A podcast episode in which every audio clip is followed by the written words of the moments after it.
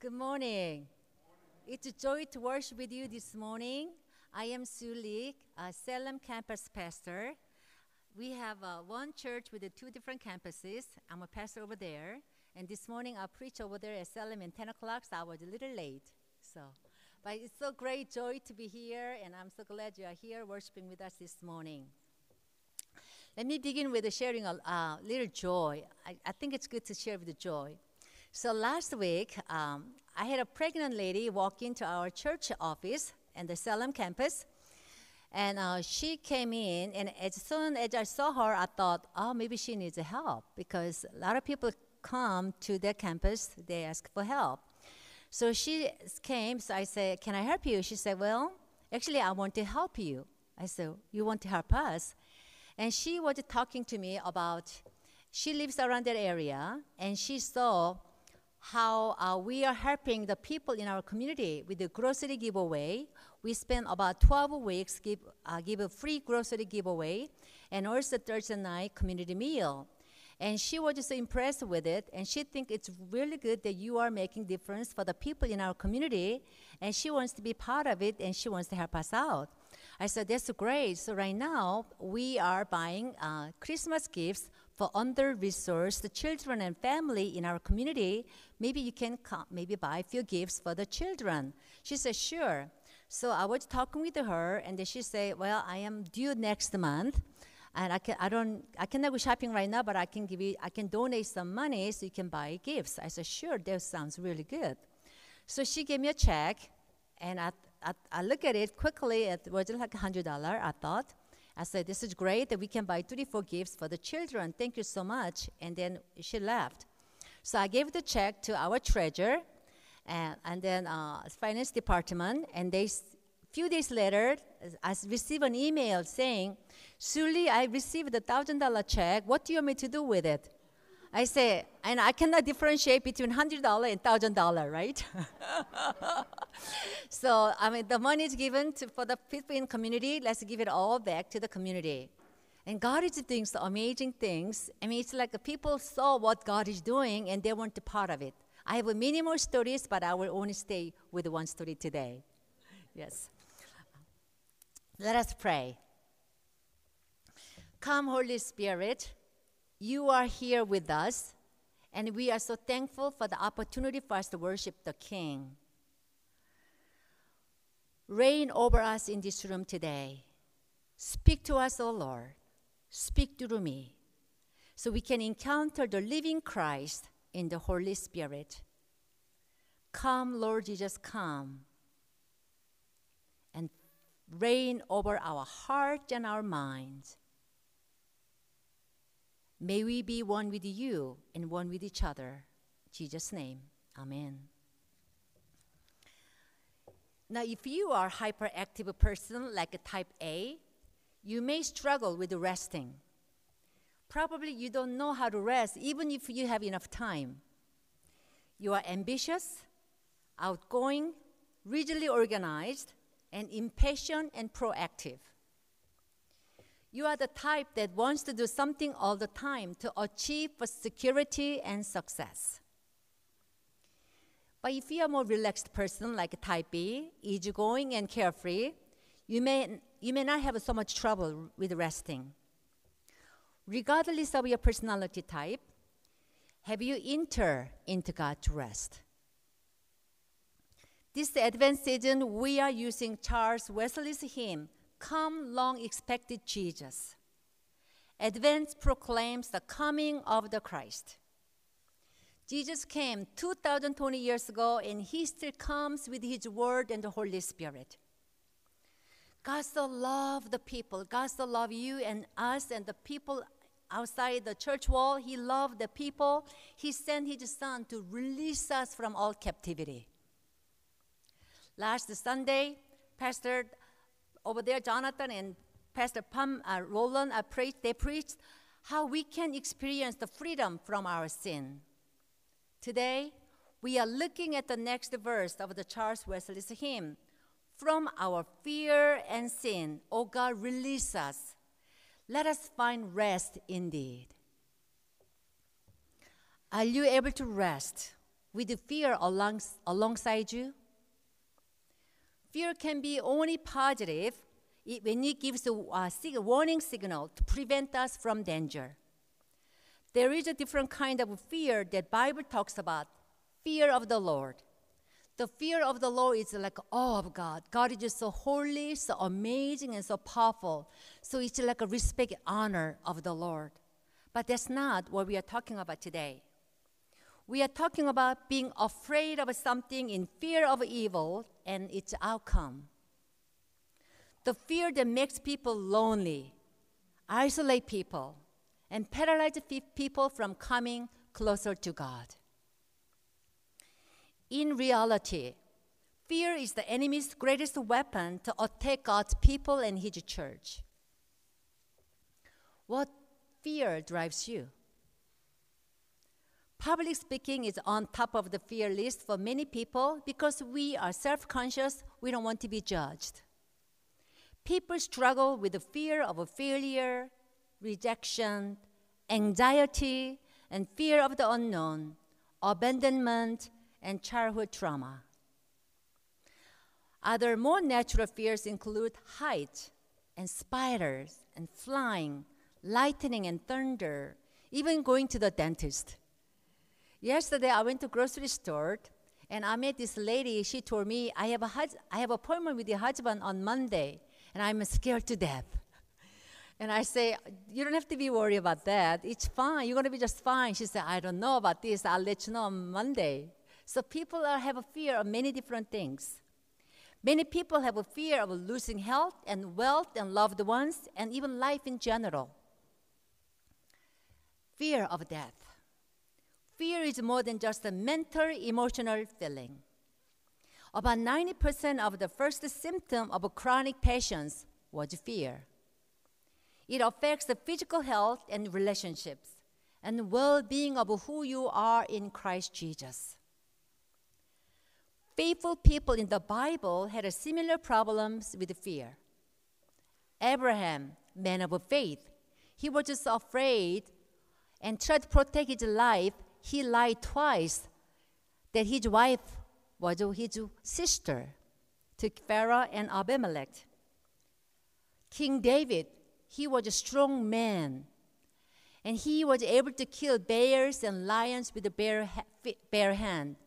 But and yet, when we read the psalm, he expressed how much he was in fear. Peter, key disciple of Jesus, he denied Jesus three times in order to protect himself, protect his life. But don't be discouraged. Fear has no last word for Christians. In the natural world, fear is a fundamental issue, and we need to overcome fear. The spirit of fear we are going to overcome. We have overcome. But in order to do that, we need to know where fear came from and how it became part of our ordinary life. There is a study that shows that fear is a result of genetics. A neurologist from Stanford University has op- opined that fear is a learned behavior and it was developed from relationships with close family members and also from experience. Fear is hereditary. We inherit it. I love it when science complements the Word of God. The Bible says in Genesis how Adam and Eve experienced fear when they disobeyed God. Adam and Eve had everything they needed. They had a food and perfect relationship with God and with one another. God, but God said you can have everything except one thing. Don't eat the fruit of the good of uh, knowledge of good and evil. If you do, you're gonna die. But the serpent, the tempter, and Satan came and lied to Eve, saying, "No, you will not die. If you eat this, you're gonna be as wise. You know the good and evil. You're gonna be wise as God." You know the the, the temptation, the, they sound really good. Usually, temptation sounds better than the truth. So Eve took the fruit and ate it and gave it to Adam. Adam and Eve had a choice to listen to God or listen to the serpent, and they made a bad choice. The spirit, the moment of moment they disobeyed God, the fear and shame came upon, came upon them. The spirit of fear has operated in this world ever since. The consequences of disobeying God is the fear of judgment and death. Disobedience creates fear. If there is fear, there is no rest. But we have the good news. The Church of Jesus Christ proclaimed the good news. Jesus was born to rescue us and release us from the captivity of fear and sin and death. The Son of God, Jesus, He came down to this earth and He became a man, God incarnate, incarnation. As a man, He understands. He understands our struggles and our pains. Jesus can fully identify with our fears and weaknesses, and yet he endured every test and temptation. Let's see what Hebrew writers had to say about this. We can read from Hebrews chapter 2, 17 to 18. For this reason, he had to be made like them, fully human in every way, in order that he might become a merciful and faithful high priest in service to God, and that he might make atonement for the sins of the people. Because he himself suffered when he was tempted, he is able to help those who are being tempted. The source of Hebrews in the Old Testament and it interprets in the light of believing in Jesus Christ. The source of the, uh, the source of Hebrews is the Old Testament, and it interprets in the light of Jesus Christ. Hebrews is the only book of the New Testament that refers Jesus as our high priest. The main duty of a high priest is for atonement. In the Old Testament, the high priest offered animal sacrifices to God for the forgiveness of their own sins and sins of the people. They perform priestly duty once a year on the Day of Atonement. We usually use the word atonement during Holy Week, especially on Good Friday. But atonement simply means the reconciliation of God and people through Jesus Christ. Without atonement, without forgiveness of sin, no one can approach God, for God is so holy. But without incarnation, God becomes becoming a man, no one can understand the power of his love. For God sent his son to cleanse us, make atonement. He paid the full price for our sin on the cross. We are forgiven because his sacrificial love and mercy and faithfulness. We, we are being cleansed and being renewed. In Christ, the old garments of fear and shame from Adam and Eve are gone. Jesus destroyed the power of death, the devil, and he set us free from the slavery of death of fear. Now we have a new garment. We have a new garment from Jesus Christ. Therefore, we can approach the throne of God's grace that's the amazing grace. That's the amazing love of God. The story is given it to us for this season. Hebrews chapter 4, 16, it reads, Let us then approach the throne of grace with confidence, so that we may receive mercy and find grace to help in times of need. Have confidence. The Bible tells us that God's grace helps us in our needs, in times of our needs. So we can approach God by faith, believing in Christ, trusting in Him. Nothing can hold us back. No fear, no judgment, no condemnation. Nothing can separate us from the love of God in Jesus Christ. Do you have confidence that Jesus accepts you the, the way you are? Jesus is here to help us, help you in times of your needs, our needs. Holy Spirit is here to walk with us and guide us. God's love is so powerful to transform us.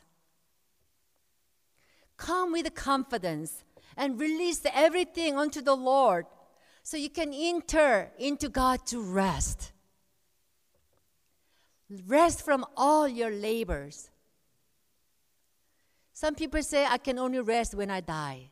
No, it's for today. We don't have to wait. The God's rest is for today and forever.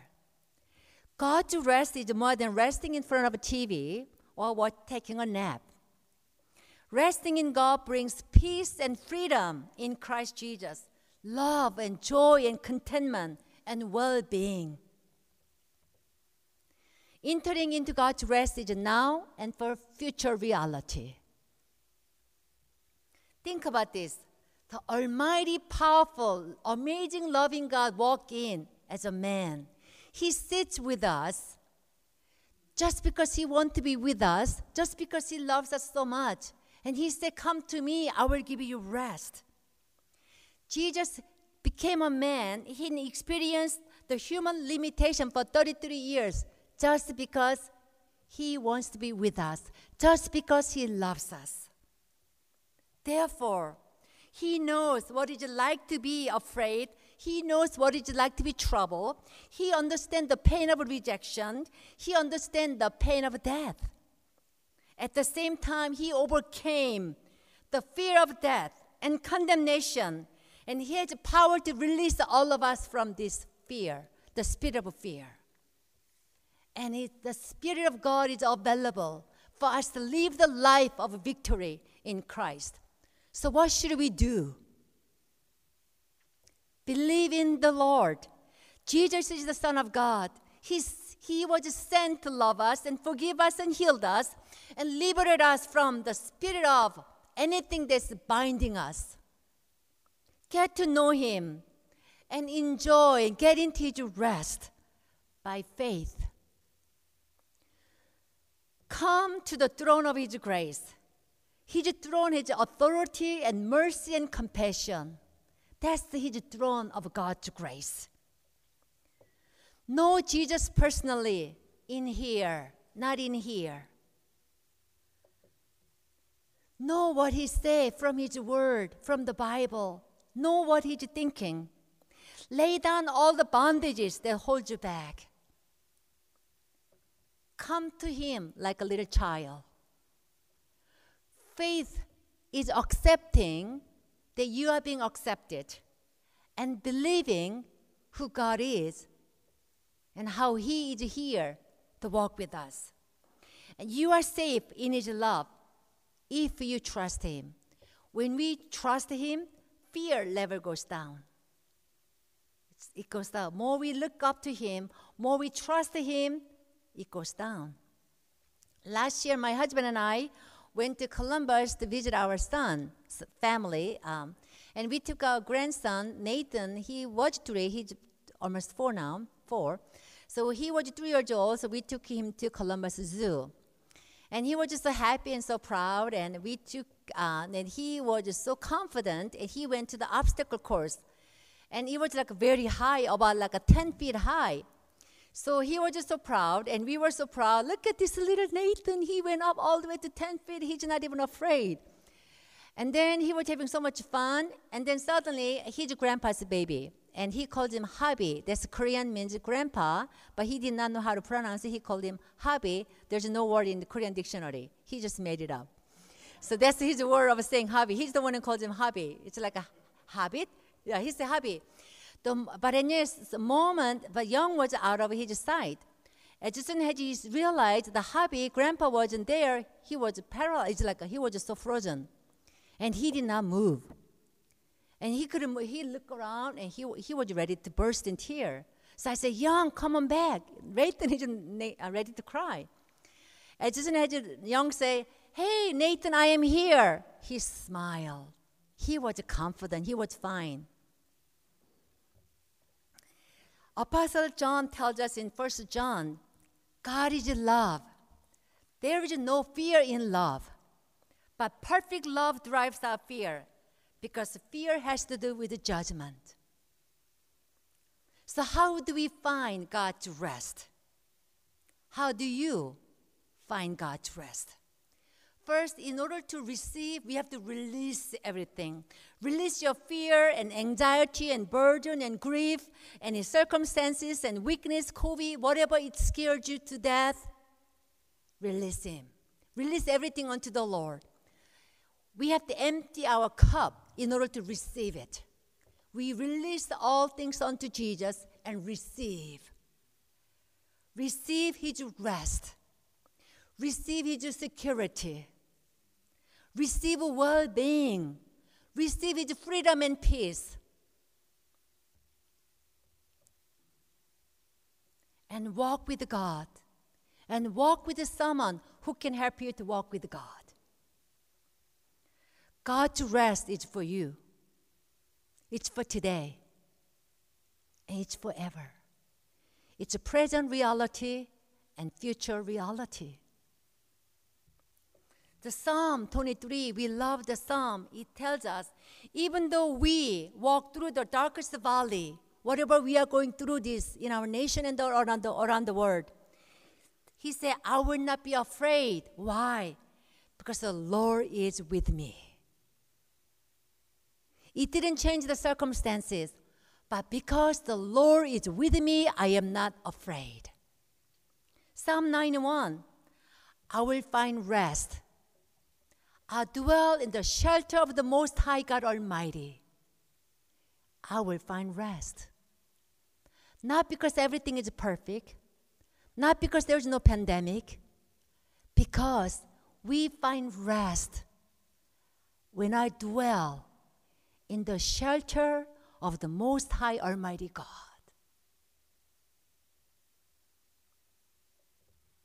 Long expected Jesus is here. He was born to set us free, free from sin and addiction and worry and anxiety, unbelief and grief, everything, whatever is going, holding you back. He is here. Spirit of a living God is here to help you and walk with you. The Lord is here. The Word of God is here. Word of God is active and sharper than any two-edged sword. He said, I am here. And the Spirit of living God, the Holy Spirit is here to walk with us. So everyone who comes to Jesus, you will find freedom, find free, liberty from all the stuff, all the stuff that we don't want to have. Won't you come? Won't you come? Just bring everything down today. Release everything down just on the floor and step on it. Don't take it back when you leave this place. I'm going to have a prayer, corporate prayer. As we pray, just seek God's heart. I want to pray for you.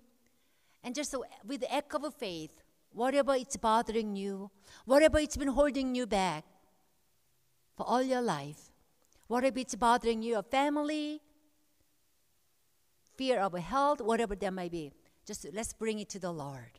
Let us pray. Long expected Jesus, you are here. We love you, God. We love the Word of God. We love the presence of the Holy Spirit. You came to set us free. You came to give us rest. So I pray for the people who are here, people who are watching today. God, I pray by the power of the Holy Spirit in the name of Jesus Christ, we release everything that's bothering us, burdening us. Release our anxiety to you. Release our frustration, hopelessness, addiction, depression, fear of unknown, fear of a pandemic, job, health, everything that's been bothering your beloved sons and daughters. God grant them courage to release everything unto you.